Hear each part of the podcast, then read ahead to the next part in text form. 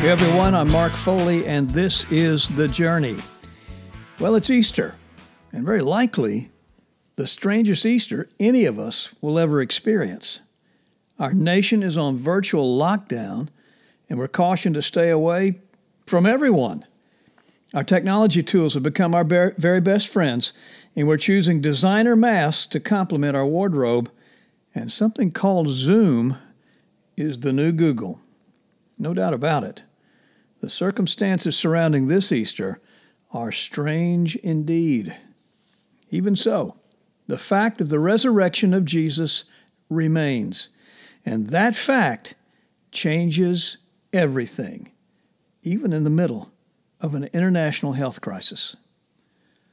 Every Easter season, I turn to one particular episode of that resurrection day. It's my absolute favorite.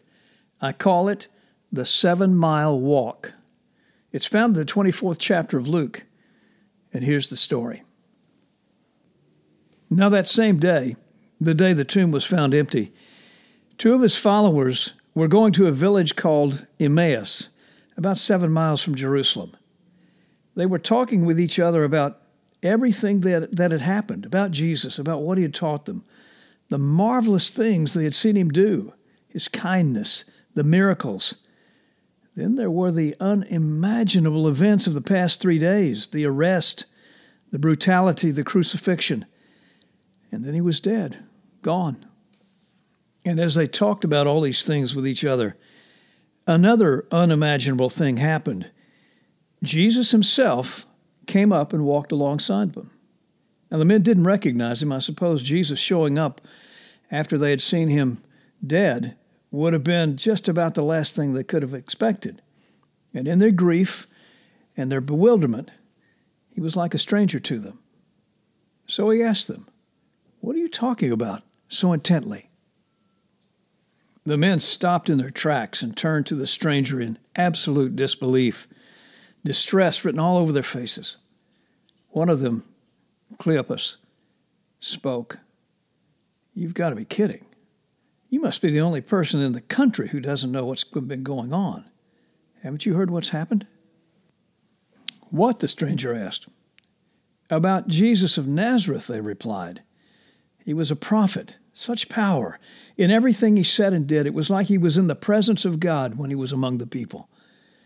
But the religious leaders arrested him and saw to it that he was sentenced to death, and the Romans crucified him. We hoped he would have been the one to rescue Israel from the Romans. Cleopas continued, But there's more. It's been three days since all this happened, and this morning, some of the women among us told us something absolutely unbelievable. They told us that when they went to the tomb where the body had been placed, they couldn't find him. He wasn't there. And then they told us that they had seen angels, angels who said he was alive. Then two of the men went to the tomb, Peter and John, and they found it just as the women had said, but they didn't see Jesus. Then the stranger spoke to the two men. He said to them, I know you're shaken. Right now, it's hard for you to believe that all you've heard about the Messiah is true. But weren't you taught that the Messiah would experience exactly these things and emerge in glory? Then, beginning with the teaching of Moses, and then also all of the prophets, he explained to them what was said in the scriptures concerning himself.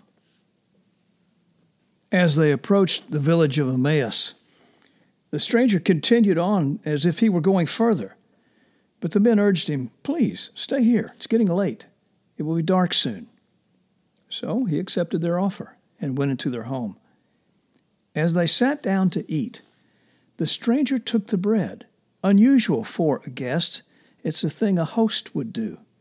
And he gave thanks, and he broke it, and began to give it to them, just like Jesus had done so many times before.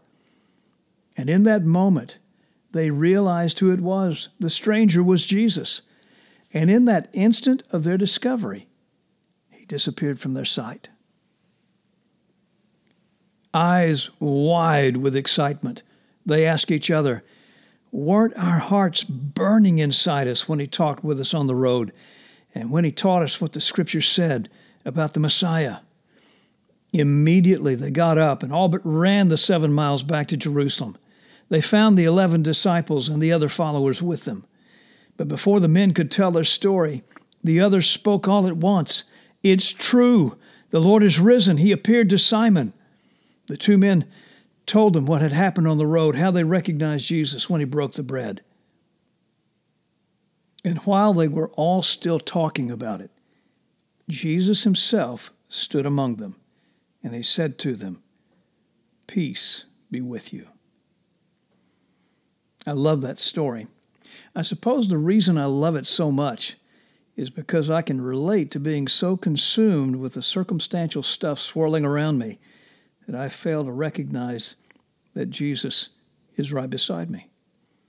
But then there are those moments of realization, the reality of his resurrected presence, the reality of his spirit living in me, the reality of his grace and power and love that supersede every other circumstance of life. And I know he's alive.